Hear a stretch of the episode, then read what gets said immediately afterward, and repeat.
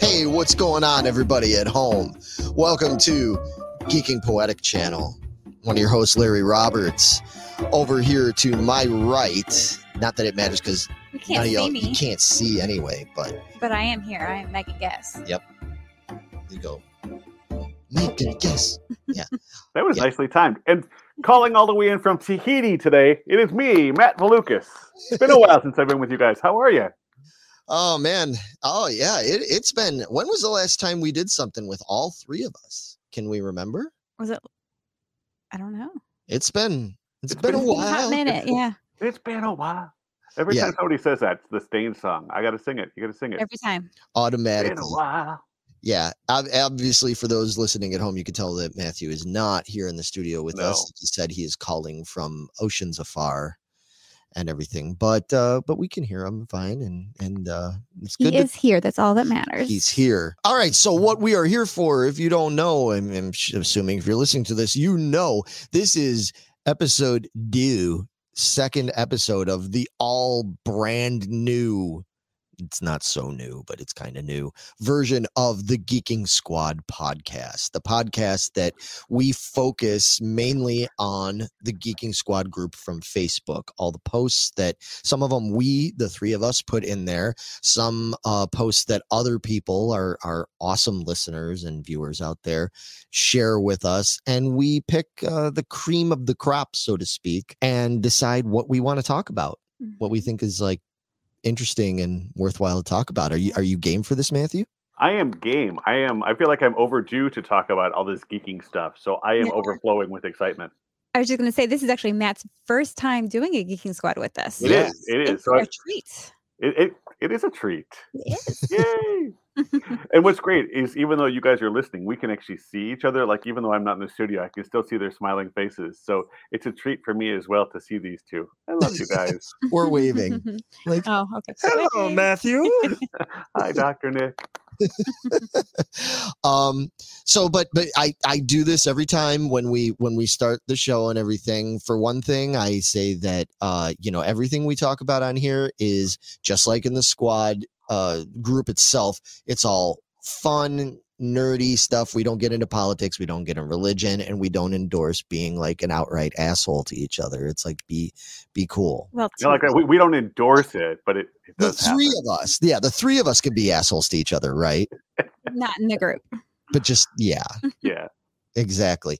And uh, I always like to start these. I did in the past, and now the first time I'll do with with Matthew, and then with you is I like to just ask the question: how's it going? What you been up to lately? Math. It's been summer. Like, there's been so much stuff going on. Uh, we had Pierogi Fest that happened over here in Whiting, Indiana. So if you're a region rat like I am, it's one of those fantastic things to do.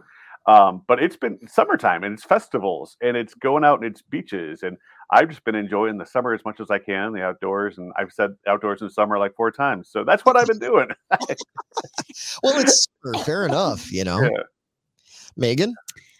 I've been doing well too. I'm very excited and nervous. This weekend, I have my my mud run that I do every year. So oh, that's, that's right. Cool. Yeah, I was. Yeah, I was supposed to do that with you, and I kind of didn't. I didn't. do suck. Yeah. Yeah. Yeah. You're gonna be awesome, though. Yeah, we'll see. I might die. I didn't. Again, like last year, I did not do any training. I am not no. ready for this, but it's gonna be a blast. Hopefully, I don't get rained on the whole time this year. Doesn't yeah. that have the fun, though, if you get rained on? Uh, it makes it way more muddy and almost impossible. It, the, you need, like, just the right amount of mud, if that makes sense. Yeah. But I don't need the entire thing to be muddy. Just enough just, of it. Just the certain portions of it that need to be. Yes. Yeah.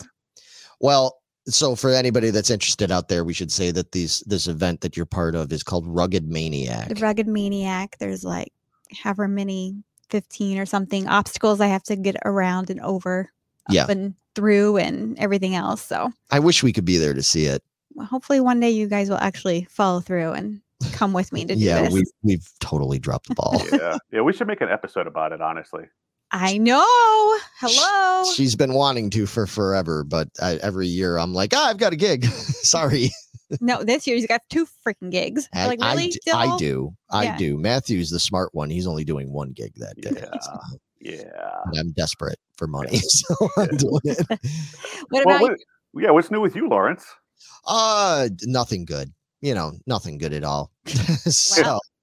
It's just uh, summer is almost done, and it feels like it hardly ever got here. I have the European tour coming up in, what is that, three weeks that I'm just really not ready for. And so, you know, I'm I'm ready to just not think about anything for the next hour or so other than just really geeky, nerdy stuff that will take me away like Calgon. They sweep me away, me away right from my problems for a little while. Okay. All right. Well, let's do it then. All right. Where do you want to, yeah. Where do you guys want to start today? Well, we'll start where we usually start. We usually start, start with, with A and then go to B. Ooh. And then maybe three. Okay. No, usually that's how I do it. Yeah. Well, that's usually the way we do this is we start with a kind of a, it's a bit of a catch-all segment that has to do with, uh, you know, the, the latest news that's going on in the geeky world with entertainment. And that is a section that goes by. What's shaking, bacon? I love that intro. Yes, it is. What's shaking, bacon? What's shaking, bacon? Uh, what what's shaking in the entertainment news lately? Megan, I think you were going to start us off this time. You okay. had you had some news, didn't yeah, you? Yeah, I found an article that I posted in the Geeking Squad with um. I cannot say this guy's name. You guys are gonna have to fix me. Um, Lin-Manuel Miranda. Miranda. Yes. Did I get nailed it? Nailed it. Yeah, nailed it.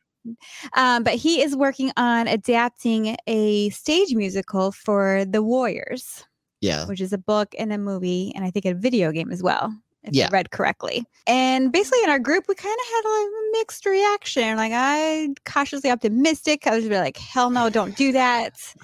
But I mean, he's done Hamilton, which was huge, right? He's done In, in the, the Heights. Heights. Yeah, he's written music for Moana and Encanto. Uh, the new live-action Little Mermaid. That's right. He did do the Little like that. Mermaid. I mean, yeah. This guy's done a, a bunch of really good shit. So I am on the optimistic side.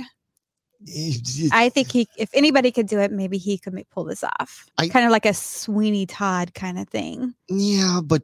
A dark uh, musical. It's, yeah, and I get that. But it's, again, to uh, sort of paraphrase or whatever, Jeff Goldblum from from Jurassic Park, it's like... You know, you were, Lin-Manuel was so busy thinking about whether he could. He just didn't ask whether he should. As the world really screaming for The Warriors to be made into a musical of all things. I mean, I guess I can see it, but in a way, a musical version of The Warriors just feels like it's going to be really similar to West Side Story. Yeah, if, my thoughts too. That's exactly what I thought of. Right? Yeah, because it's the the setting.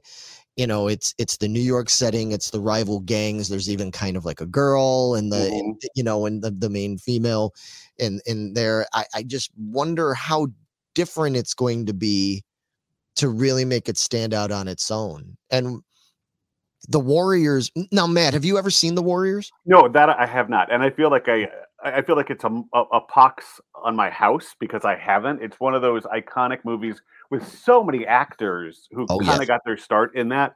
And, yes. and uh, yeah, I, I, it's it's on my should watch and should be slapped across the wrist with a ruler because I haven't. Well, I'm right there with you, Matt, because I don't, I think I've seen bits and pieces. I've never actually seen it all the way through, which is why I think I'm more optimistic side of it. Fair enough. That makes sense because for me, it's one of my favorite movies. It's one, it's one of those movies where I, you don't want to sit down and watch it with me because I know every line, every voice, every, every bit of it. I'm optimistic because Lin-Manuel Miranda is a very, very talented gentleman. And yeah, if anybody could do it, it's, he's the guy. You know what I mean? So I, I'll give it that. But I, I don't know whether this is whether this is something I really want. I, I don't know. I'm one of those guys that's not a Lin-Manuel fan at oh, okay. all. Um, uh, when he, when when In the Heights first came out, we listened to it. My wife and I listened to it a lot. And one year for her birthday, I actually got her tickets, and we saw In the Heights when it came through. And it was a great show. It was awesome. It was really well done, and we loved it. And then Hamilton came out, and it felt like a lot of his writing style with that rap, that very uh, yeah. rhythmic thing that he does. Uh, it was it was very similar to In the Heights for a lot of it. And I know you know, he's got some variation there. You know, my kids watch Moana all the time when it first came out. And, you know, we, we love the songs in that. But even some of that in there, you've got some of that. His voice is very particular in the stuff that he writes. Um, but but it's one of those things where I, I feel like he's all over the place. And he's like the it guy right now. And I feel like I'm burned out on him. Um, and I think in that regard, I'm not looking forward to it because I, I, I just... I'm I'm not there with him. Um, at the same time, talking about, you know, one of your favorite movies, a year or two ago, they made Back to the Future into a musical, and it premiered in London. And uh, I listened to the soundtrack for that and hated it. I wanted to love it so badly, so badly. Um, and other than like the remakes of Power of Love and Back in Time, it was not all that great. Mm-hmm. Um, so I was not a big, big fan of it. However, I did find out, and I'm I'm going off the rails a little bit here, but I did find out that in in the stage play, they actually have a live DeLorean that flies over the crowd and everything like that. So oh, the wow. special effects in that are supposed to be really cool. Now, I'm very curious, taking it back to The Warriors, if they're going to do something like that, where if you're going to make it more interactive, if you're going to make it more twenty-first century, um, and I don't know what that means exactly. Um, sure. But I don't know. I feel like there's so many other ideas that can be done out there. Why do you have to take something? It's like, it's, it, to me, it's like Disney remaking live versions of all the cartoons. You've got tons of these great ideas. Why do we need to take something that was really cool twenty years ago and reimagine it as a musical? It doesn't yeah. need to be remade as a musical. It stood on its own. Let it be its own thing. Let it just live there. I don't, I don't need to see it as a musical. I kind of agree with you on that. That's sort of my feeling. I'll I'll check it out. I'm definitely interested to check it out. If it turns out to be a pleasant surprise, great. That's wonderful. You know, like I'm not damning it completely, but I don't really have high hopes for it. So, but that's just me. All right. We have the new Van Halen box set's coming out. We do have the new Van Halen box set coming out. Yeah, that's exciting because We, that that's a topic that is kind of near and dear to our hearts, especially lately, because for those that don't know, or maybe you didn't catch the episode, back at the start of this year, Matthew and I did uh, what was intended to be a part one of a two-part retrospective discussion on the Van Halen discography. In the part one, we covered all the stuff with David Lee Roth. So uh, everything up to nineteen eighty-four and then the reunion album from twenty twelve. And then the second half of it is that we were going to talk about all what, for lack of a better term, the Van Hagar stuff. And then a little bit, of course, there was the Gary Sharon thing as well. We would, we'll probably touch on, but that was going to be in the part two, and our best intentions were we were going to do this, you know, like, oh, we'll do this in maybe like a few weeks. Well, it's been eight, Eight months? Yeah, eight months. Yeah, yeah, yeah. Our, our follow through needs a little bit of work. We need, we, yeah, we need to finish that a little bit.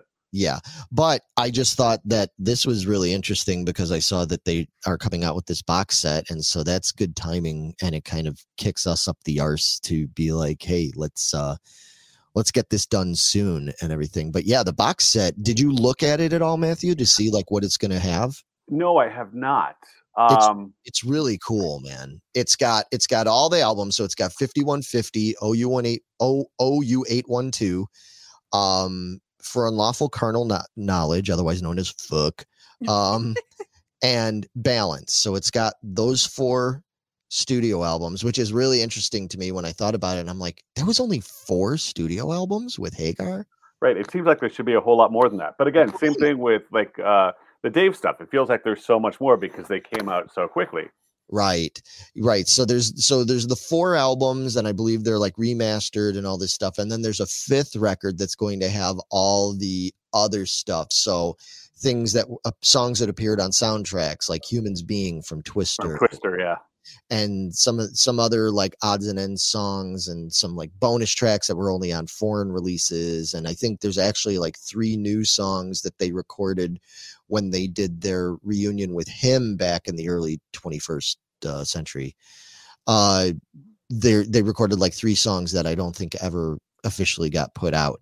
So there's like even like some cool stuff on there for people that have heard it all.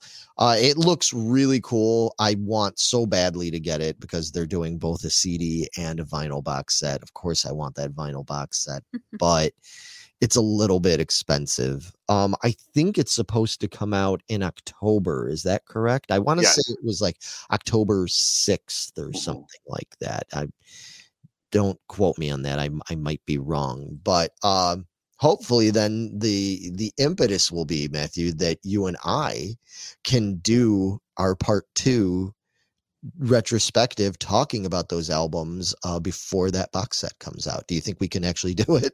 Yeah, I would absolutely love to. And it's it's funny that this comes out at the same time. Um, my brother-in-law uh, absolutely loved uh, our Van Halen uh, episode.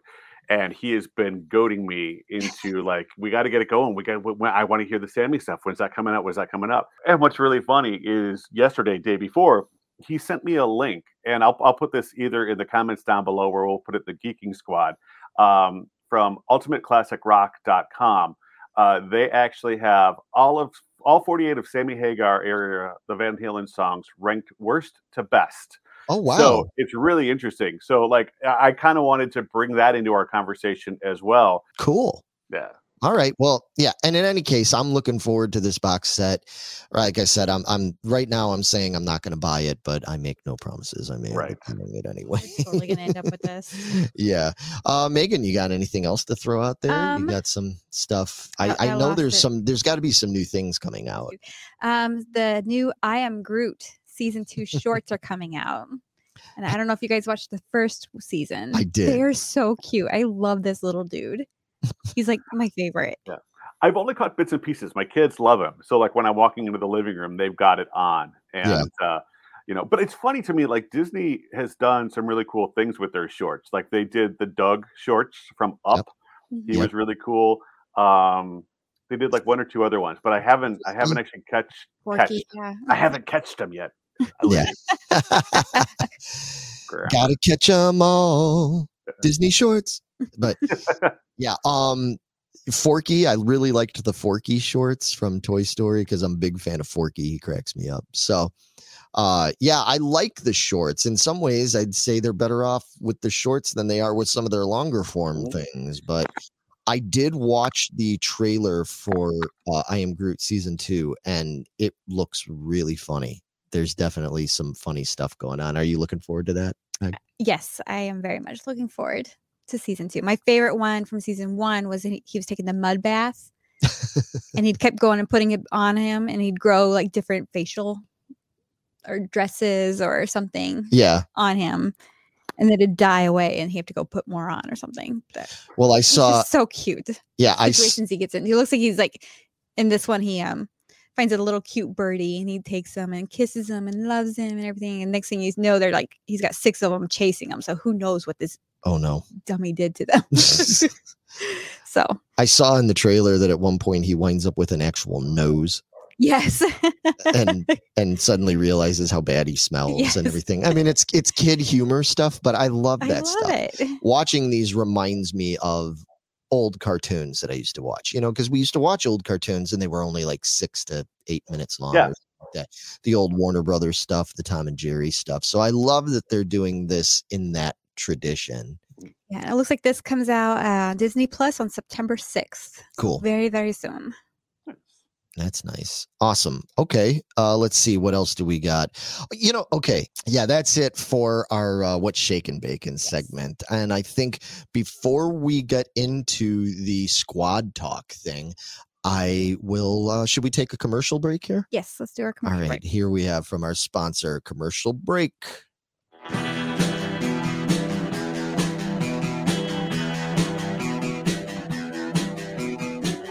You're listening to the Prescribed Films Podcast Network, home to hundreds of hours of free podcast entertainment. The shows on this network all have a common goal, providing you with the best discussions about movies and other forms of entertainment media. The P F P N hopes to fill your earholes with audio joy. Visit our website with links to all the other amazing shows at w w w dot the p f p n dot com. Thanks for listening.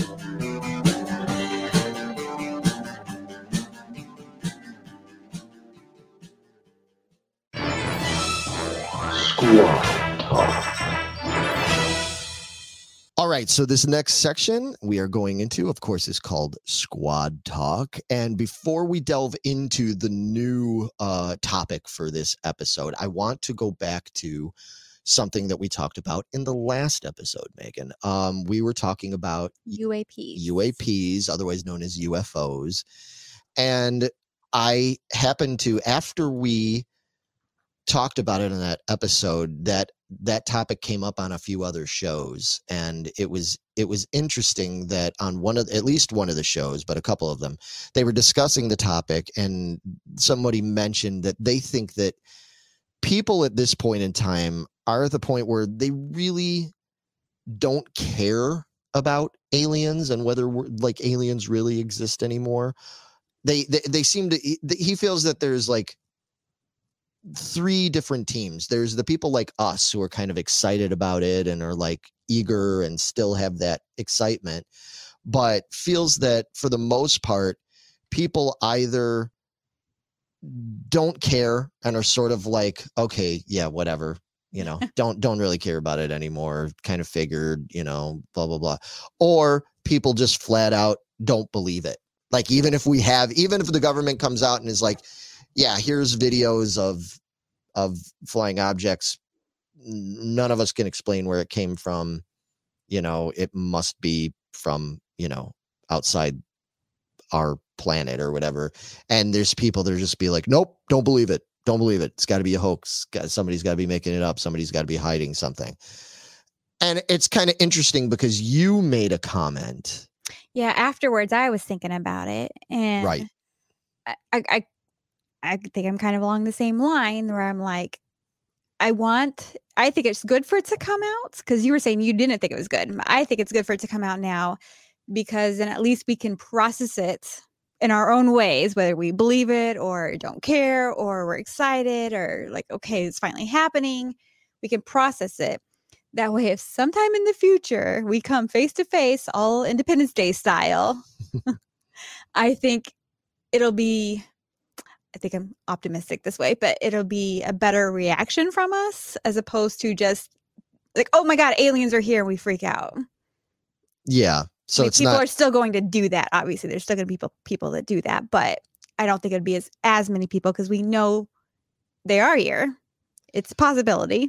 And right. They show up, it's like, okay, this is it. So yeah, I'm just curious. My my main thing I want to know from you as kind of a rebuttal on all that is, what's your take on it? Do you think that if it comes out, like say tomorrow we woke up and and they did have some sort of like, you know, State of the Union type address where they're like, we are letting you know, aliens, we yeah, it's legit. We have stuff from other planet that we we pretty we know beyond a shadow of a doubt at this point that there is life on other planets and they've been here or they are here, whatever, blah, blah, blah. Do you think people, like, it's going to just turn the world on its head and people are going to freak out?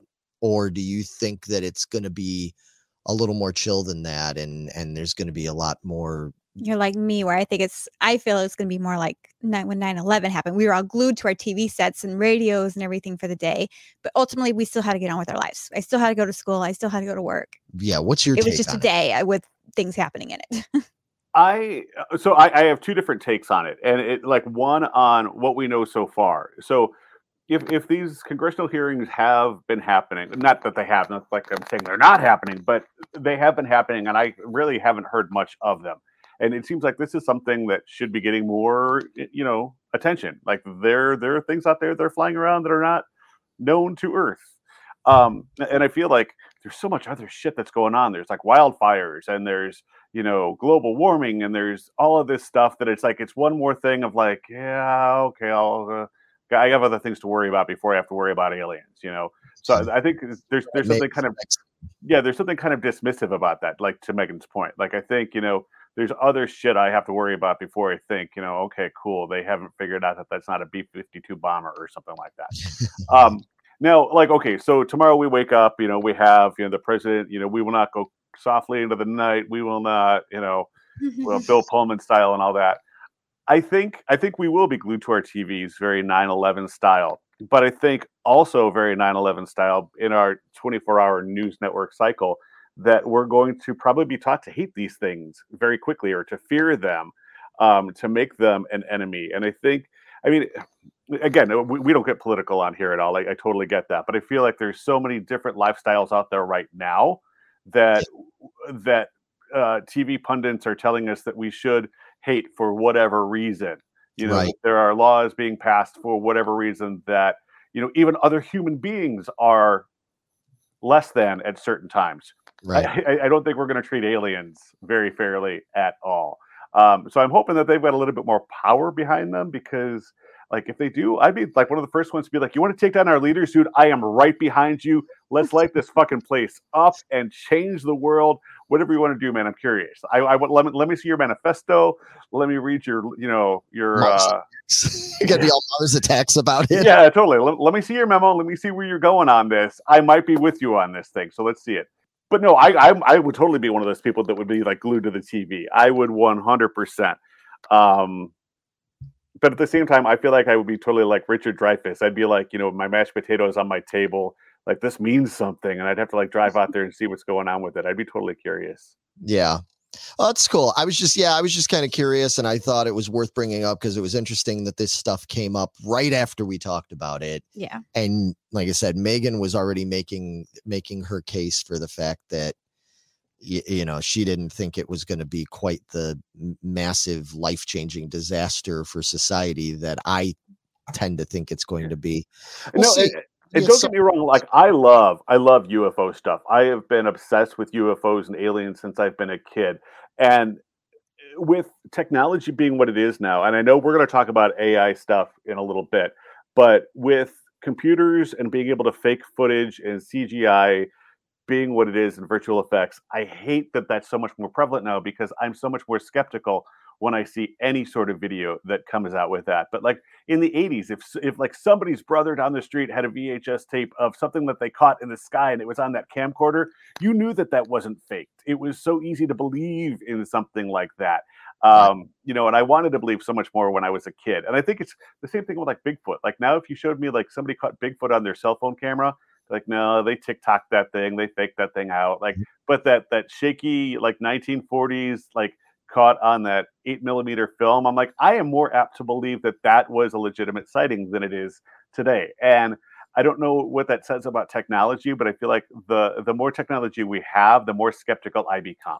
Yes. Well, you know what? It's it's I agree with you, and it's perfect that you bring that up, because that segues perfectly into what this week's uh, or this episode's uh, squad talk is going to be about, because technology, oh, that's a whole, yeah, we've got things going on right now technology wise. And one thing I wanted to bring up, uh, I think it was uh, James, our buddy James mm-hmm, Wolf, James right? Wolf, yep.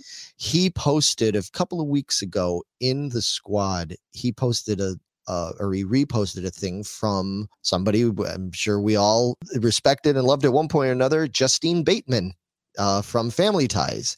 Now, Justine Bateman is no, I don't, I believe she's no longer an actress. She works in computers and mm-hmm. stuff now. She posted something really interesting, and I'm going to try to read through this real quick so you guys can hear it, because I think it's going to be important to address this. She, uh, as everybody knows right now, we talked about it very briefly in the last episode. The uh, SAG-AFTRA strike has been going on in Hollywood. A lot of people have been very divided on it. There's a lot of people that say, good for them. They should strike and, you know, all, you know, get their every all their rights and everything straightened out.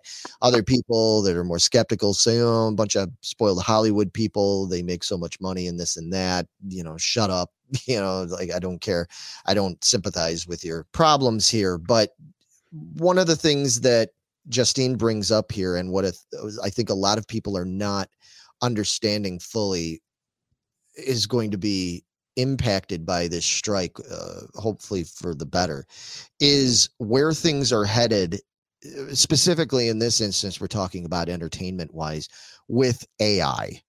Now, I don't know, Matthew, if you've followed much of oh, what's going on. Very closely. Yes. Yeah. I, I imagine, especially in your, in your uh, field of work and everything, you know, worrying about having artificial intelligence that can come along and suddenly just real easily do things that talented people, people that previously had to have schooling and talent to do, could, you know, were required to do.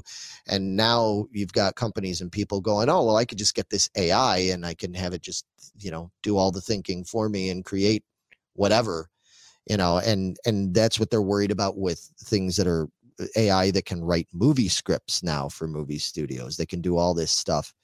Well, Justine brought up some stuff that goes so much deeper than I think what even people are realizing or maybe like aware of. And if I can, you guys mind if I read this real quick? She says, SAG actors, I want to talk to you about A I and how it will affect you. I'm a former SAG board member and former SAG negotiating committee member. I'm also W G A and D G A. But as a coder and someone with a computer science degree, I want to tell you all where I believe A I is going. Number one, A I written scripts and digitally scanned actors, both image and or voice. Both already exist, which we know about, actually. I mean, we've seen digitally scanned actors in Star Wars and stuff with Princess Leia and all that. But she said some talent agencies are actively recruiting their clients to be scanned now. And you choose the products or projects and you get seventy-five cents on the dollar. Your digital image can be triple and quadru- quadruple booked. So that bodes well for a ten percenter. Two, films customized for a viewer based on their viewing history, which has been collected for many years. As we know, they collect all our information. Mm-hmm. Actors will have the option to have their image, quote, bought out to be used in anything at all. Three, films ordered up by the viewer. For example, I want a film about a panda and a unicorn who saved the world in a rocket ship, and put Bill Murray in it. So they'll be able to actually they'll be able to actually make you custom made movies based on what actor you want in there, what you because they'll have all of this digitally available to them. Number four, viewers getting digitally scanned themselves and paying extra to have themselves inserted into these custom films. So like you could have this Bill Murray panda movie made and then be like, I want to be one of the characters in it. And if you've been scanned and you pay X amount of money, they will be able to put you in the movie. Five, licensing deals made with studios so that viewers can order up older films like Star Wars and put their face on Luke Skywalker's body and their ex-wife's face on Darth Vader's body. That's pretty funny, actually. Six, training an A I program on an older hits T V series and creating creating an additional season. She uses Family Ties, for example, has one hundred sixty-seven episodes. An A I program could easily be trained on this and create an eighth season, even though we only shot seven. And then she says, and this is kind of the point is, A I has to be addressed now or never. I believe this is the last time any labor action will be effective in our business. If we don't make strong rules now, they simply won't notice if we strike in three years, because at that point, they won't need us. As an addendum, actors, you must have ironclad protection against the A I use of your image and voice in the SAG M B A, or your profession is finished. Demand it from SAG-AFTRA and do not accept any A M P T P proposal that does not have it. Needless to say, no I A T S E crew members, no Teamster drivers, and no D G A directors will be needed. At first, these efforts will be run by software project managers, and eventually they won't even be needed at all. The, the crux of that is that the technology, even if we're not seeing it all being used to that to like a huge degree yet, it already exists. And it's being further developed. And within a few years, just a few years, this is going to greatly impact uh, everything, really. But in this instance, she's talking about the Screen Actors Guild and all that stuff, greatly impact people in that end of the business. And I'm curious to know, because I've seen a lot of different opinions and I have mixed opinions about it myself. I'm curious to know what your takes are, uh, Matt and Megan, what your takes are on this matter. Matthew, I'll start with you on this one. Well, if you haven't seen it already, uh, the new season of Black Mirror addresses this in their very first episode. No, uh, I haven't. And it's, uh, their very first episode is called Joan is Awful. Um, and it follows this woman, Joan, and she uh, just through her typical day. She uh, she goes to work. Um, she is very unfulfilled in her relationship. Uh, she goes out after work and reconnects with an ex-boyfriend, uh, makes a poor decision, goes home, decides to watch T V. And there is a new show on, it's called Streamberry in the Netflix world for on uh, Black Mirror. But there's a show called Joan is Awful. And the woman on the, the show is actually played by Selma Hayek. Uh, okay. But it looks just like her and hairstyle and everything like that. So they start to watch it. And it is a carbon copy of the day that Joan had that okay. night. And basically, you find out that through all of that, through your phone, through like, uh, you know, video cameras that are, you know, C C cameras throughout sure. the day, are tracking you, seeing what you're doing. And by the end of the day, they have made a T V show based on what you did that day. Um, and Selma Hayek is digitally produced in that. She has already signed her rights through it. So you find out at the end of the episode that they're making one of these for every single one of their subscribers, every single one of their quote-unquote Netflix subscribers. It's exactly what Justine had just written in that entire thing, that they are putting you, specifically your story, but it's being played in there. And what's interesting, though, about that episode is that in that in that episode where Selma Hayek is playing Joan, that day is happening to Selma Hayek. So at the end of that episode, she is being played by Kate Blanchett in Joan is Awful. So it becomes this, like, nesting doll of, like, shows within shows within shows that you can then watch. But it, it, it addresses this entire thing about how A I is taking over and how it could completely just suck on a personal level because it's taking everything that knows about you and bringing that very public. And obviously that's Black Mirror, and they're taking like the worst of what it could potentially yeah. be. But, um, but yeah, I mean, you know, you look at Mark Hamill and uh, even James Earl Jones specifically, they've already licensed their voices to future Star Wars projects so mm-hmm. that in perpetuity, you know, uh, Disney has everything they need to use those characters and those voices to keep them going. Um, you know, on one hand, as a fan of those things, I love the idea that it's always going to be those voices. Um, have you heard the new, the voice of the new Kermit the Frog? And I, I forget who does it, but yeah. it was, no. yeah, I have heard it. it. It's like they stopped, and I forget the, the gentleman who did it after Jim Henson died. They don't um, even try to. No, sound. no, it doesn't sound like him at all. And you watch it and it's so disconnected. I want that to sound like Kermit the Frog. So if you're going to do franchises and things like that, I completely understand where you want that character to look and to sound a certain way. So if you keep it in that avenue and the actors are paid for it to do that, I one hundred percent I'm on board with it. But to be able to, you know, use my face on Mark Hamill just for the joke of it, you know, when, to me, that's more of a deep fake than it is yeah. A I on film. Um, The whole, the whole thing, honestly, it, it starts to make me widely uncomfortable because we're we're blurring that line between um, fantasy and reality so much more with all of that. Mm-hmm. Um, but that that starts to get into a bigger conversation beyond the entertainment world. Oh, yeah. Um, That's where it really gets bad. Yeah.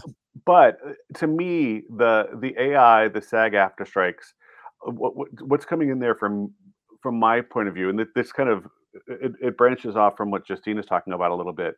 Um, I don't know if you saw this. This was posted just yesterday, um, that the T V show Suits was streamed for three billion minutes on Netflix. This, the show Suits was streamed for three billion minutes. The writers collectively, collectively were paid three thousand dollars. Yep. Wow. Oh, yeah. That's one of the reasons that they're striking. It's not just A I, but it, it's this. Oh, no, no. Oh, but, yeah. so, but but it's bigger than that. But but you've got, you know, the the idea that A I, the, these these artists and writers are already being, you know, minuscule amounts. I mean, your stars that are making twenty million per picture, you've got those, but there's so many people behind that that are not making anything. The majority of people take... that are working on these shows and these films are not making anywhere near as much money as people think they are. No, no, not at all. The Tom Cruises and all them are making a lot of money, but the rest of them are very much not, wow. especially when it gets to the the crew people and the writers and, you know, and all that kind of stuff. Yes, yeah. exactly.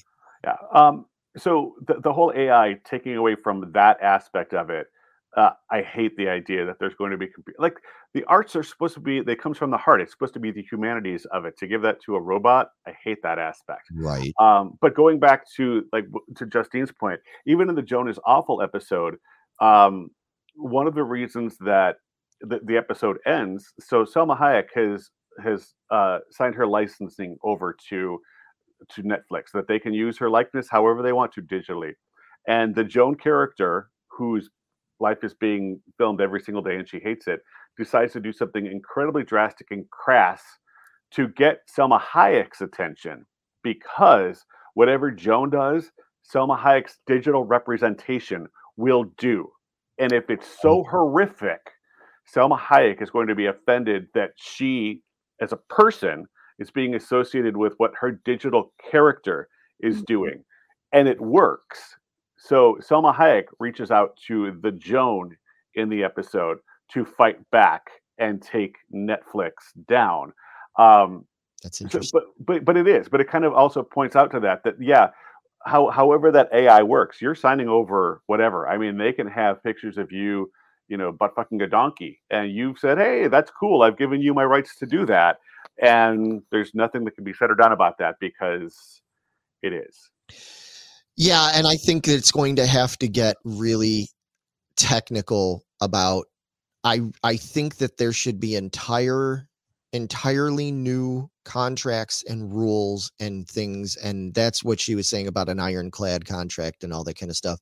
I think that there needs to be a lot of very specific rules about what they can and cannot use this technology for.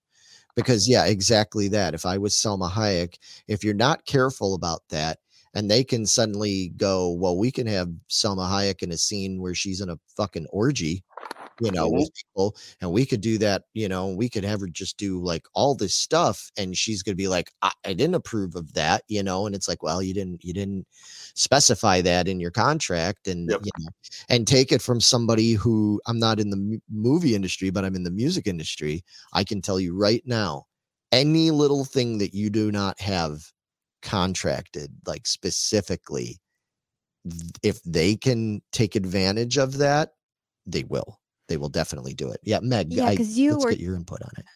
You had talked about how it impacted you guys when like Spotify and all that came out, and how that fucked you guys over. That's, yeah, I mean, th- that's the you thing. You weren't proactive like they're trying to be. Yeah, and that's kind of the thing that I thought was interesting about this is, and I like that Justine's bringing all these things up to everybody and making people understand that it's like, you know, my advice would be, don't be like the music industry. Don't be like musicians, because back when um, we like to pretend that Napster just came out of nowhere and just blindsided everybody. That's not, it's not true. That's not really what happened. There were people in the industry. There were people like David Bowie, who years before Napster even happened was telling people like, look, there is technology, you know, where it's going. It's going to get to the point where people aren't going to buy physical product anymore. Music is going to be traded on the internet, et cetera, et cetera. We need to be prepared. We need to think ahead about this. And, and we didn't. From the lower level, like somebody like me as a musician who didn't think about it and focus on it and care about it, all the way up to the Tommy Mottolas and the Sonys and the Warner Warner Music Groups and all them that did not take it seriously. And the next thing we knew, it got away from us really quick. And suddenly there was a bunch of, you know, when you, I'm sure when you were in college, you know, at that age, it was, you know, nobody was buying music. Everybody was, you know, downloading Internet, stuff yep. and everything. And I mean, and it changed. Like I said, I was in the music industry. I was, I got signed to my first recording contract in nineteen ninety-nine. So I was there right at that time, you know, because Napster was like ninety-nine, two thousand some. And I saw, I lived through all those changes. And when I signed those recording contracts, we didn't have clauses in our contracts that even talked about digital rights and talked about like compensation for digital things. There was a lot of that that we did not think about. And then the same thing happened, you know, whatever you want to talk about, maybe a decade or so later with streaming. These were not things that were already in our contracts to talk about, well, how much are we going to get paid per stream or per million streams or whatever it is. My band right now, if you go look on Spotify, Uh, it, all total, because I mean, we've got eleven albums out.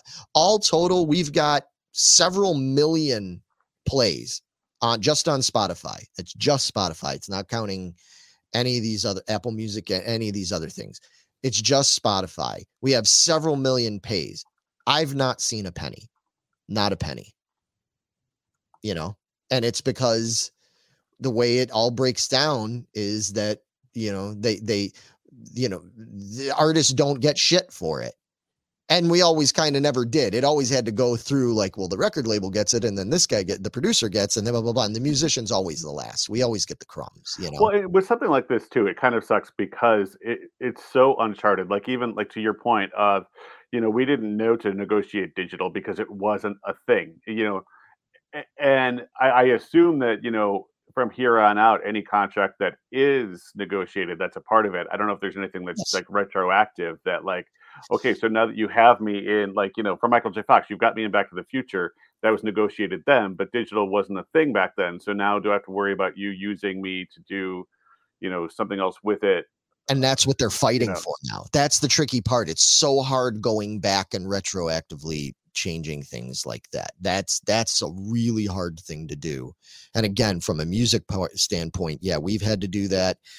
Now all these shows are having to do that because nobody anticipated that things like Netflix and Hulu and all those were going to become what they are. Like they had no idea. There were things in contracts that had to do with um uh what do you what do you call it uh, syndication on regular broadca- uh, breg- broadcast television. If your show got like The Office got syndicated on, you know, U S A Network or whatever, there were things in the contract for that, but that is different from streaming. Like from Netflix and all that. And there was a lot of that that was never worked out. And so, yeah, these actors on shows like, and writers and everybody on shows like that and other ones from, say, even the early two thousands are like, wow, you know, we, we have the biggest show ever, like on streaming. We're not seeing anything for it because it wasn't in the contract. And if it wasn't there, then technically the the companies don't have to pay, you know? Because they're like, no, there's nothing there for it. And you can argue all day long. Well, but we didn't know this was going to happen. It's like, yeah, well, so now that, yeah, that's all part of it. It's a, it's a big part of it. Meg, I, I'd like to hear from you. What do you think about the idea of A I? I mean, are you excited, or are you sort of like what Matt was saying about like, eh, you know, I don't necessarily want to see a bunch of just computer generated stuff, even if I even if it's of your favorite properties, you know? Right. I I'm with Matt. I want to see the original people. Like whenever Harrison Ford is like, no more I die. When I die, Indiana Indiana Jones dies and stuff yeah. like that. It's like, oh, that bums me out. But he's Indiana Jones. And you don't just want I don't like want a digital to see like a digital record of him. I want him to have done it. It put his heart and soul into it. Right. That's what I want to see. And the whole idea. And they should definitely be paid. And and like you said, every little bit of the contract needs to be in there. Like I still need creative rights. If you're going to use my A I, I still get a say in how you use it. Yeah. And if we have creative differences, then you don't use it. Yeah, I think that's going to be key. Something like that. Yeah. And as far as like us being able to put our faces on people, that reminds me of like Total Recall. We're heading like this dystopian future where we're just going to be living our lives through A I. I think that's where we're headed. And like none of our lives are real. We're just loafing on a couch all day long with like Wall-E goggles on. Yeah. Yeah.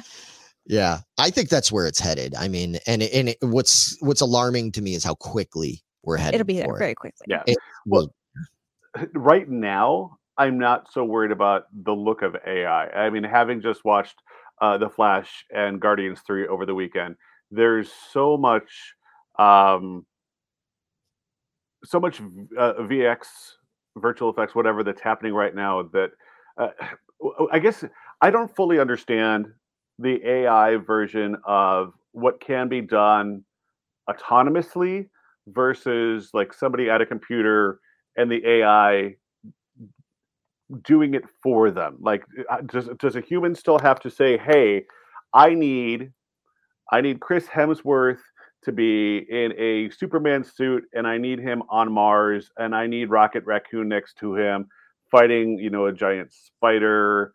Like, mm-hmm. do do I have to type in those things and tell it what I want? and then it does that? Or do I need to say, okay, but I need this to be thirty-seven seconds long, and then I needed to switch to, you know, a cut scene to do this? Like, how much human interaction is, is involved? Um, and not that that makes a difference, but like how much, how far along this A I path are we? Because again, watching like even like The Flash over the weekend, loved it, but there's still a, a limitation to what virtual effects can do. Um, you know, especially if it's being run by humans, because there's only so many people to do it. I'm not as worried right now, but with the way that technology is moving forward at the quick pace that it is, I don't think that that's going to be an issue for very long. I think it's going to very right. easily. Like, yeah, that's what I was just thinking, like the, um, with the de-aging process, look how quickly that came mm-hmm. about. It was like out of nowhere. It's like, oh, that's not so good. And then holy crap, that was, that's really good. They mm-hmm. really look like a younger them. And yeah. that was like, that yeah. is what it seemed to me anyway. I yeah. mean, but, yeah. And the, in even and get, co- like she said, three years time, it's not a big deal now, but in three years time, they're going to be fucked. I, yeah. I, I think this is going to all collapse real quick. And I think that's why this is all really important, that they jump on as much of this and try to anticipate as much of this as possible. Not only so that people get treated fairly and, and, you know, financially and rights wise and everything, but also just to make sure to try and prevent as much of the nefarious stuff that could go on with it. I mean, there's going to be, you know, some, but I think the main thing is just try to make sure that we're on top of this stuff, because you don't, again, you don't want it to turn into what's happened to musicians, because our, our world from my end of it is, is almost completely destroyed. It's really, really hard to have, make any kind of living. And it's just getting worse. I just listened the other day, somebody took a Paul McCartney solo song that Paul McCartney did back, I don't know, ten years ago or something, but it was one that he did that where he wrote a song that was very Beatle-y, very Beatlesque. And they were able to go and take like some of the background vocals and make it sound exactly like John Lennon. So it sounded like a Beatles song, like, mm. and they were able to de-age Paul McCartney's voice. So he didn't sound as warbly, because he sounds older now. Yeah. And they were able to, through all this A I stuff, and they were able to make it. And like, I never had a more conflicted opinion I almost ever that I can think of, at least in recent memory. It actually kind of brought me to tears hearing it. It was beautiful. Like, I was like, oh my God. Oh my God. Like, that's it, because it, it sounded exactly like Lennon and exactly like young McCartney. And I got choked up. I was like, oh my God. And, but and then at the same time, I was like, oh God, you know, like they can do that now. Like, holy shit, that that's got a lot of possible negative, you know, repercussions to it too, that it sounded that good. And this was just some jagoff that had some A I, you know, this wasn't like a big record company with a lot of fucking money behind it, really, really trying hard to make it sound like something they could sell to millions of people. You know what I mean? So it, it yeah, it's going to be really interesting. I'm both intrigued and interested and freaked out about what yeah. the next few years are going to yeah. bring. To me, the possibilities are, are fantastic. I mean, I, I'm optimistic about the cool things that you can do with A I, and, you know, the the the, the marrying of styles like that, you know, of an older voice and a deceased voice, and, you know, making it sound something like that. But there's also a lot of fear to me that comes with that, because it, that's one of those tools, you know, it's like, not to equate it to the atom bomb, but like, it seems like it's you're, you're doing something that's really cool and groundbreaking, but holy shit, can that be used for evil really, really quickly? Yes. Yeah, we go back to Jurassic Park. Yes. Yeah. Uh, just because you can doesn't mean you should. You should. Exactly. Right. That's, I guess that's the theme. That's our theme yeah. today. But, so. All right, cool. I'm sure we're going to be talking more about this in the future. There's going to be new things that are coming up and everything. Um, but I, I'm glad we touched on this. I was really interested when James shared that thing from Justine. There's a lot of interesting stuff, things I hadn't even really thought about, you know, like the, uh, being able to Black Mirror it, you know, have a movie that includes you in it and all this stuff. Like, I hadn't even thought about that. And it's like, yeah, they can do that. So people just watch me play with my kitties. and like, there's there's an audience for it. There's, yeah. there's an audience that, well, yeah, one hundred percent. So, yeah, well, exactly. You two, I have loved being a part of this, and I hate to jet out early, but I... I gotta I gotta head and do some other stuff. Um, thank you so much for letting me be a, you know being a part of this thing, and I can't wait to do the next one. Um, you guys are seriously awesome, and I love you both to pieces. Like I said, I hate to jet out, but I gotta I gotta run. Okay. All right. We'll see you later. We'll see you, buddy. Thanks, guys. Bye. Thanks. Bye bye. All right. So yeah, I mean, that was a good conversation. It was good having Matt to be involved. Yeah, that in was that. Nice. He's even if even when I disagree with him about stuff, it's still good to have a yes, absolutely. Another you know, all the opinions. So uh we Moving we are on. we are yeah, we're running out of time here. This is going pretty long, but um you want to do we the, the last stuff we talked about, a lot of heavy stuff. You want to have some fun? Let's have some fun. Let's do some fun things real quick. All right, let's talk about some fun stuff. And what this is the part uh like last last episode we did the whole thing with the uh, plots described poorly thing. That was fun. That was fun. We're going to do that again. And we still encourage you, uh, you all out there to send us in your plots described poorly. Let us try to guess and figure out what they are. Yep. Uh, but for this episode, we're going to do, uh, we're going to do a little bit of meme talk. Yes. We got some really good memes in the squad group over the last couple of weeks and things that are fun to talk about. So let's get into it. All right. So let's do this one. Um, instead of remaking great movies, right, they should remake bad movies that were based on good stories, but did not meet the expectations. So what bad movie would you remake? Okay. So the point is, is instead of say, like if somebody wanted to go and remake Gone with the Wind, which is a classic, great movie, right, you know, or going to remake Roots or Star Wars, you know, the original Star Wars or something like that, saying there were there were movies out there that had some promise to them. Maybe it was a good story or it was cool characters, but just for one reason or another, the movie was bad. Right. And so, okay. Um, so you'd like it redone so it meets meets the expectations. Yeah. I mean, the problem is I could think more of like T V shows than I can movies. All right, we'll do that. All right. Well, for me, I mean, this is an obvious one because I've talked about it so many times. The one that I, it, it has to be hands down the the one that I had the most high hopes for, mm-hmm, where I just I was so excited to see this come out. And when it came out and I watched it, my heart sank so fast. And that was the uh, the series of eleven twenty-two sixty-three. Based on the Stephen King novel of the same book. I've ranted about this before, but what a disaster that was. I know I went off the rails very quickly. Well, I know some people that really liked it, and it actually got some really good reviews and everything. Mm, really? I feel like I have the problem of that I I know the book too well. And if I didn't know the book as well as I did, then maybe I wouldn't have, you know, if I just watched it and took it for what it was, it'd be better. Yeah, it would be better because you wouldn't know things are out of order and oh god, not done correctly. I mean, it's like that, that didn't happen like oh, that. Oh, that movie. I mean, that that that miniseries, that whole thing. They literally just took the most basic characters and concepts from the book and wrote something almost entirely new. Yep. Like it was, it was just like a completely different take. I was like, what? What is the why? The original story was fucking great. Like, why couldn't we have gotten that? And then later you want to do a new take on it. But why didn't I? I just so badly in my heart wanted the movie or T V version of that book. And I didn't get it, and I probably never will. And that's heartbreaking. And that goes for a lot of other book ones. I mean, people might be surprised to hear this, but the book version, the novelization version of Star Wars Episode Two, Attack of the Clones, mm-hmm, is awesome. It's really good. Oh, that's right. Yeah, you were saying that. Then I, you and Paul went and saw it. Yeah, my singer Paul and I went and saw Attack of the Clones. And by the end of the movie, I was slouched so far down in my seat. I was like, oh, no. The the way they interpreted things from the, the book and the script, the way things were directed, acted, shown, the the the way they made things funny that in the book weren't, didn't, weren't funny at all. Impo- very important scenes, you know, that, that I was so looking forward to that they just cut out entirely.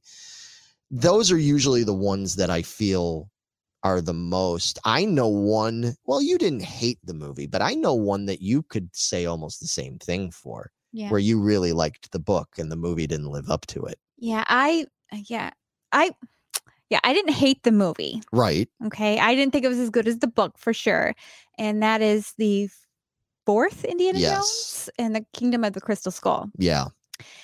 So I, maybe I would have that one redone because A, I didn't like Shia LaBeouf or whatever his name yeah. is. Boof. Um, Boof. Boof. Uh, as Indiana Jones' son. Right. I, that's not what I would picture at all. Right. For his son. And I didn't. Yeah. I just didn't like him playing it. So I had a prejudice right off the bat. And I know some people had an issue with the, the refrigerator and stuff like that. I was like, it's so minor. Who who cares? Really? Yeah. And then their big thing was, you know, Indiana Jones with aliens and stuff like that. And it's like, I don't think that's so far-fetched because they had all this other, you know, right? Like um, like guys that live hundreds of years old and the knights and.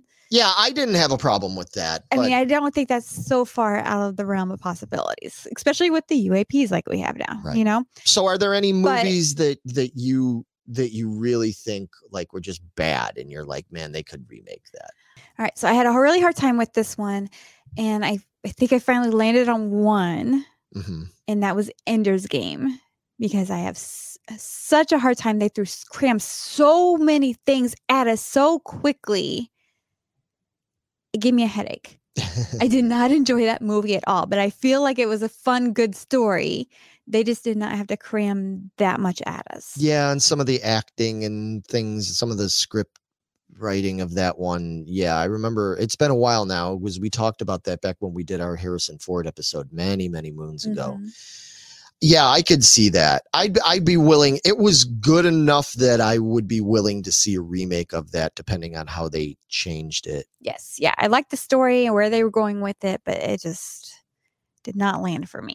Yeah, I'm I'm trying to think if there's any other ones like that. Um, you know, there's some like obvious ones. I feel like getting back to speaking of horror, I feel like a movie that was pre- everybody universally pretty much. Agrees is like a pretty bad movie, but a movie that had it been done differently at a different time and a better budget, different writer, you know, had they, especially if they had used all the original people on it, that could have been a great sequel had they done it right, would be Exorcist two: The Heretic.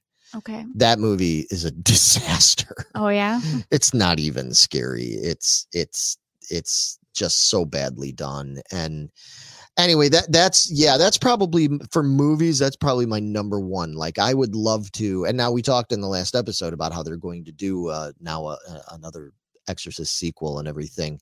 And what they're talking about doing in this new Exorcist movie is probably more like what they should have done in Exorcist two. But even there was thing, there was aspects in Exorcist two that was like really cool. The backstory of Pazuzu and Father Marin and uh, Linda Blair going through, you know, even though she's not possessed anymore, technically, that she's got all these repressed memories and things and still has like a connection to Pazuzu and all, all that kind of stuff. There was a lot of potential there for something really, really cool. And they just, they just dropped the ball on that. So that's really, aside from the ones, like I mentioned, where like they didn't live up to it because the, the, the book story was cool. Um, this, that's probably my number one pick would be, would be Exorcist two. I wish they could have done something better for that. Um, okay. Yeah, I'll go with that one. All right. Sounds good. You want to move on to another meme? Yeah, let's do another meme real quick. Okay. So we had this meme. I think Javier oh, shared this with us. Javier's got all the, the good group, stuff. Javier Torres. Uh, and we can spend, it's got this whole list of superheroes. With different prices. With different prices. Yeah. We got a sixty dollars group, we got a thirty dollars group, and we got a ten dollars group. Okay. And we could spend one hundred dollars and build our team. Right. Okay. And the team, it's so it's a bunch of super, it's all D C and Marvel superheroes. Yes. So for the sixty dollars, we have Superman, the Hulk, Doctor Strange, and Wonder Woman. Yeah, those are your sixty dollars choices. Okay. And who's our thirty dollars choices here? thirty dollars choices. Yeah, let me look at, oh, so it's the Flash. It's Cyborg, it is uh, Black Panther, and Iron Man. All right. And then we have a ten dollars category, which is Captain America, mm-hmm. um, Black, Black Widow, Widow, Bucky, and Batman. Right. I feel like that's a really good bargain there on those ten dollars. Those ten dollars, ones. Right? So you can only spend one hundred bucks. What would you pick? All right. So I I don't yeah. know. I think maybe you should go first. No, you go. So my thought uh-huh. is, like, I kind of threw away the team thing, and I was going to go with Doctor Strange for sixty bucks. Okay. I was going to go with Captain America for ten. Okay. And I'm taking Bucky for ten. Okay. Okay. So I have twenty bucks left, right? Yeah. All right. So I'm going to take Doctor Strange. I'm going to have him send poor Captain America back to his timeline so he can live his life like he wants to. Okay. With his girl. I'm going to take Bucky for myself, and we're going to Taco Bell and get dinner for twenty bucks. That's my plan. Oh, God. That I sh- all I need is protection for Bucky. All, that's all I need. He can do everything. Okay. And I do mean everything. Wow. No. Okay. So that, that's my plan. How about you? Yeah, that's very different. Very different from my plan. Very different from my plan. Um, yeah, no, my thought was, honestly, that whole ten dollar tier is is great. Uh, Captain America. I mean, Captain America, ten dollars. Dude, he's one of the best. Right? He's one of the fucking best. And I know a lot of there's people I've talked to. They're like, oh, I like Captain America the least. You're crazy, man. Like, so I would take Captain America. I would take.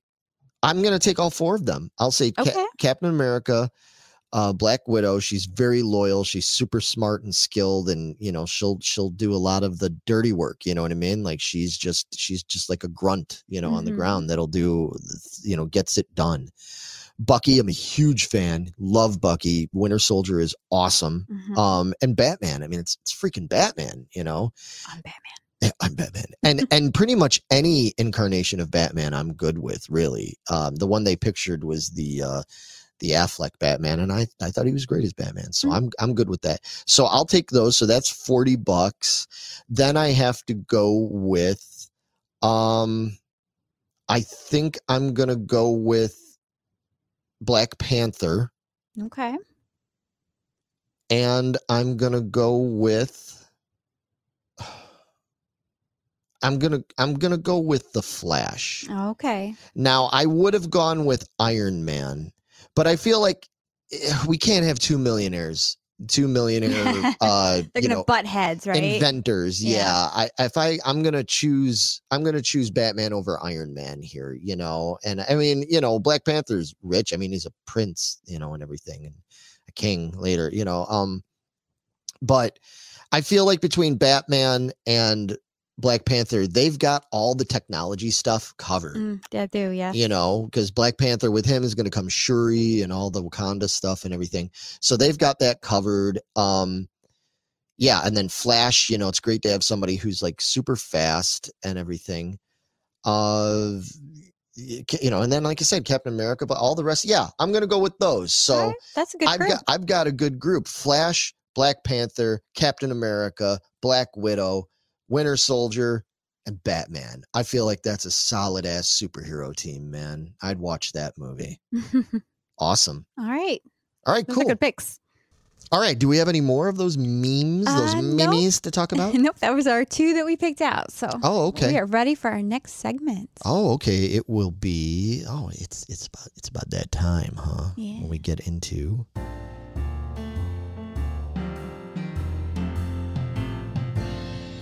What do you suggest? What do you suggest? I suggest you get your scrawny butt up and out of here while I tell everybody about the good stuff. How about that?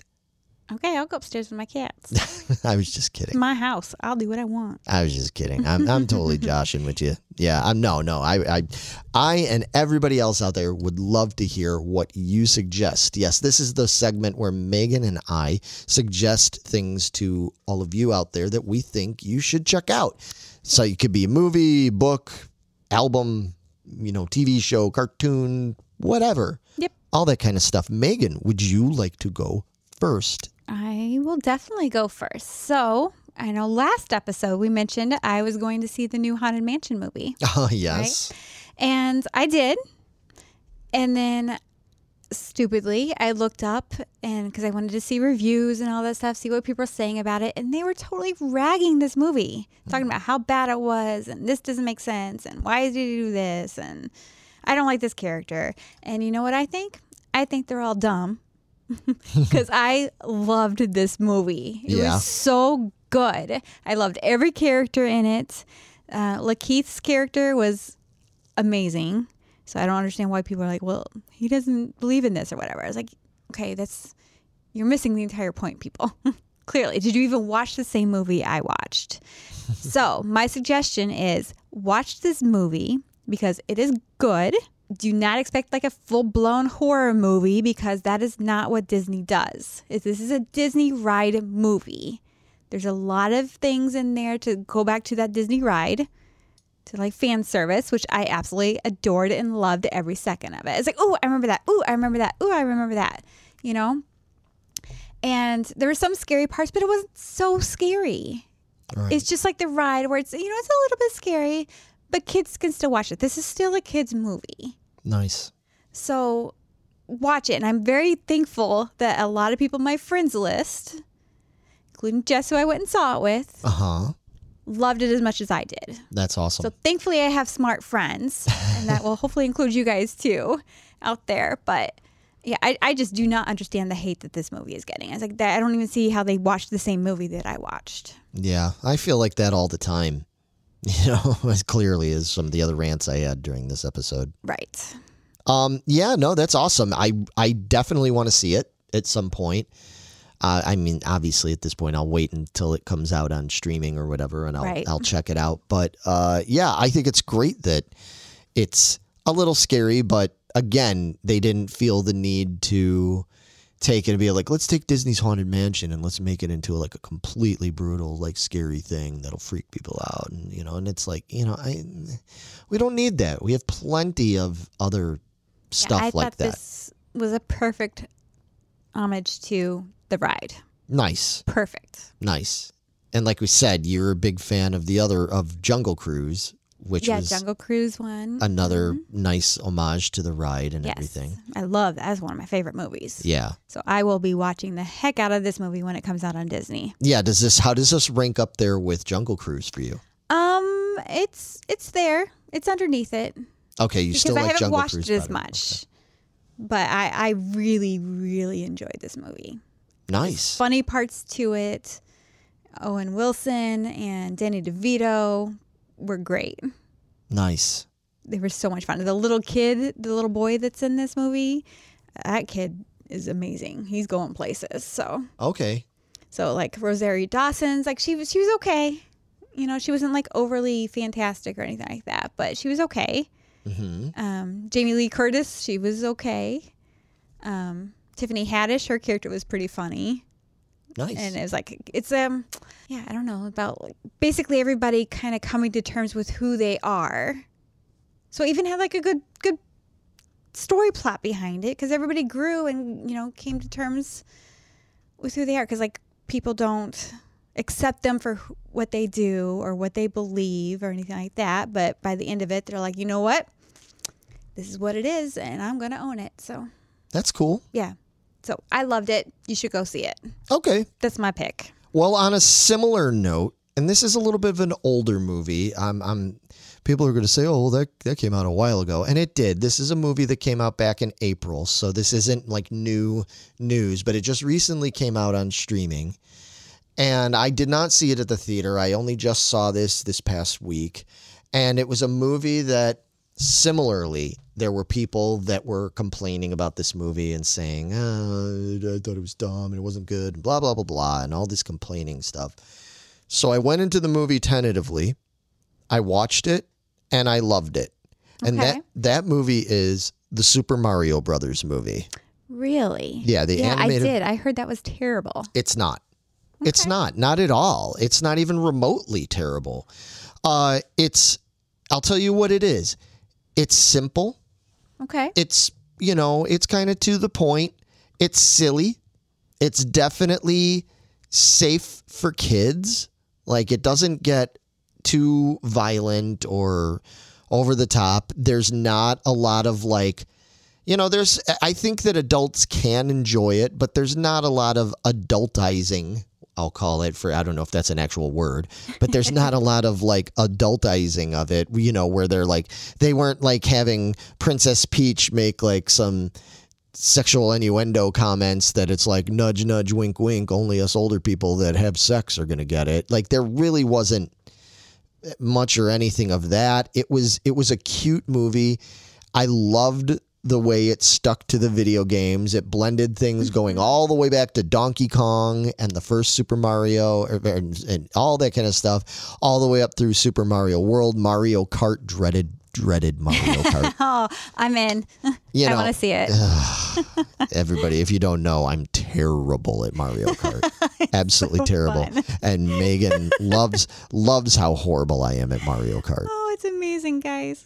Ugh. Anyway, Um, so it's, I, it draws from all that. Yes. There's a lot of fan service because they do like little things. Like I, there's one scene when, uh, Mario is trying to go, he needs to go talk to the princess to warn her about what's going on and, and get her help. And, uh, a couple of the little mushroom guys are stopping him and everything and tell him like that he can't go see him. And, and they're like, oh yeah, your princess, she's in another castle. Yeah, that's it. Yeah. The princess is in another castle. Sorry. And it, and it's just oh. like that throwback to the game where it's like, we're sorry, Mario, but your princess is, when Toad tells him your princess is in another castle oh. and everything. There's all sorts of like cute little things like that. And I, I just loved it. They had Jack Black doing Bowser, and there's even a couple funny scenes where he's like sitting there like singing these like lamenting, like tormented uh, piano ballads about how much he loves Princess Peach and all this. It's really, it's funny. It's cute. Seth Rogen is Donkey Kong, and that cracked me up. Uh, like it was perfect. I, I really like it. I know the movie was successful at the box office. It made like one point three billion dollars. So I think there's a good chance we will still get sequels, but it did take a beating from a lot of people online that just said, oh, this movie's stupid and it doesn't have a deep enough plot and is too silly and kiddie and all this other shit. And it's I'm a like, kids movie. And, and exactly. And it should be. And I like the fact that it's a, just a kids movie. I think that it was just the right amount of everything.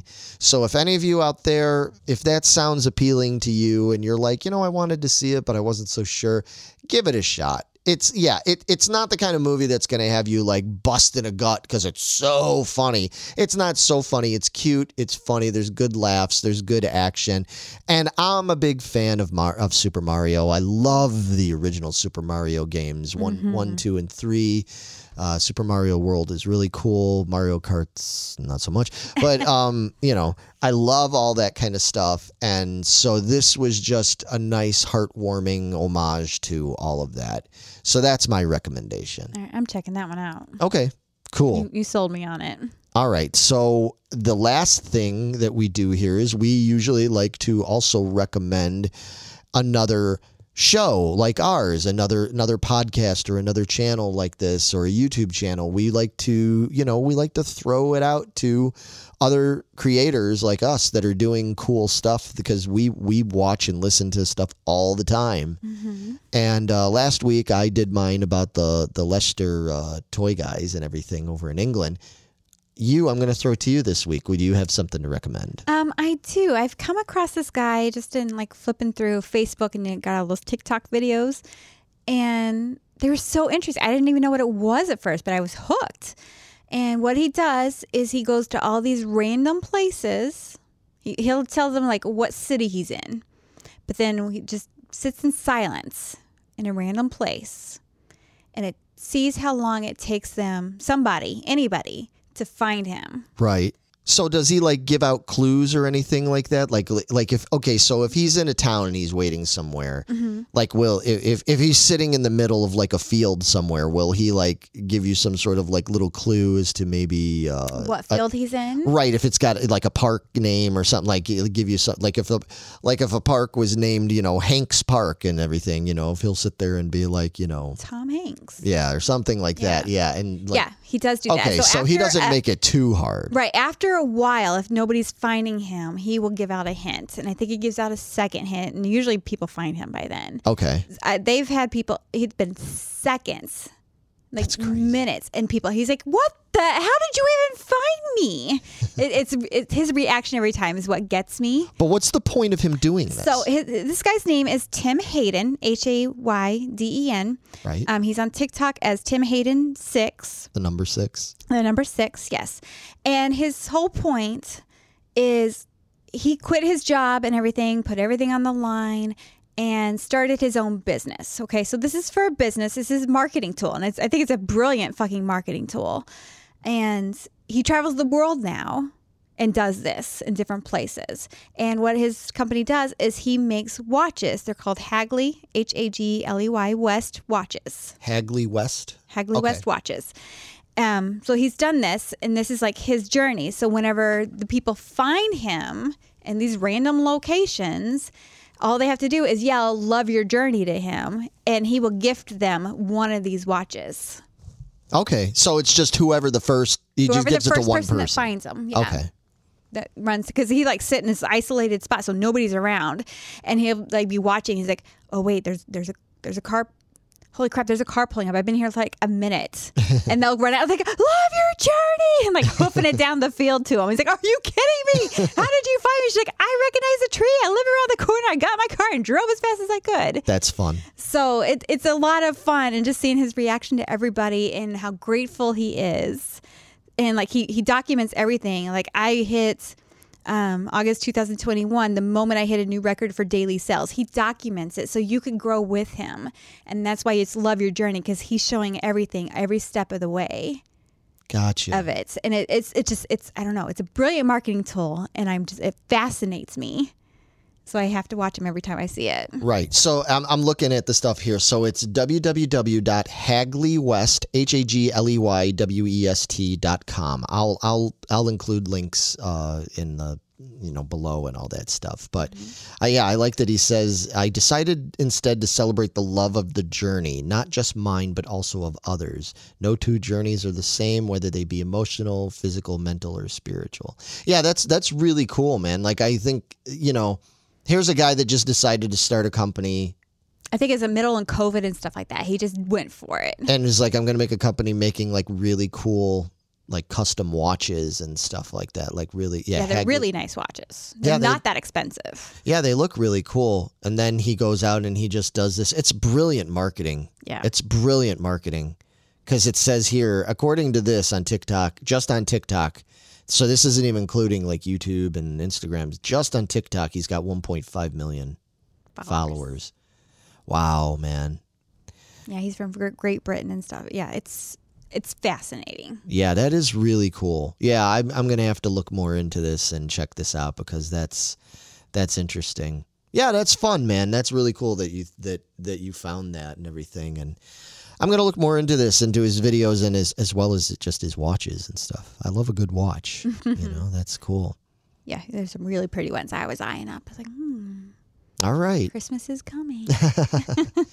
All right. Well, I guess that does it for us, man. That's this has us. gone way long enough As and usual. everything. Uh, once again, thank you to our, our floating third, we can say here, uh, Matthew Valukas. When he can be here, he's here. Um, we said, we told everybody before, we're going to probably have people kind of floating in and out of here, you know, so it's not always just Meg and I, like we'll, we'll have other special guests on here. We may even have some of you on here in the future, but, uh, we'll be talking about that in the future. So anyway, thank you so much for listening. Uh, we should be, barring anything unforeseen, we should be back in two weeks with episode number three of the all shiny new Uh, revamped, you know, restarted, start me up, and I'll never stop. Geeking Squad podcast. Yeah, so make sure you share your articles and any cool things you find. Share them in the Geeking Squad with us on Facebook. And please subscribe. Yes, please. Please subscribe. Subscribe, share, all like, that fun jazz. Comment, all that. We really, really need that. And uh, we really appreciate it. So hopefully we will see and talk to you all very soon. Take it easy, everybody. Bye, guys.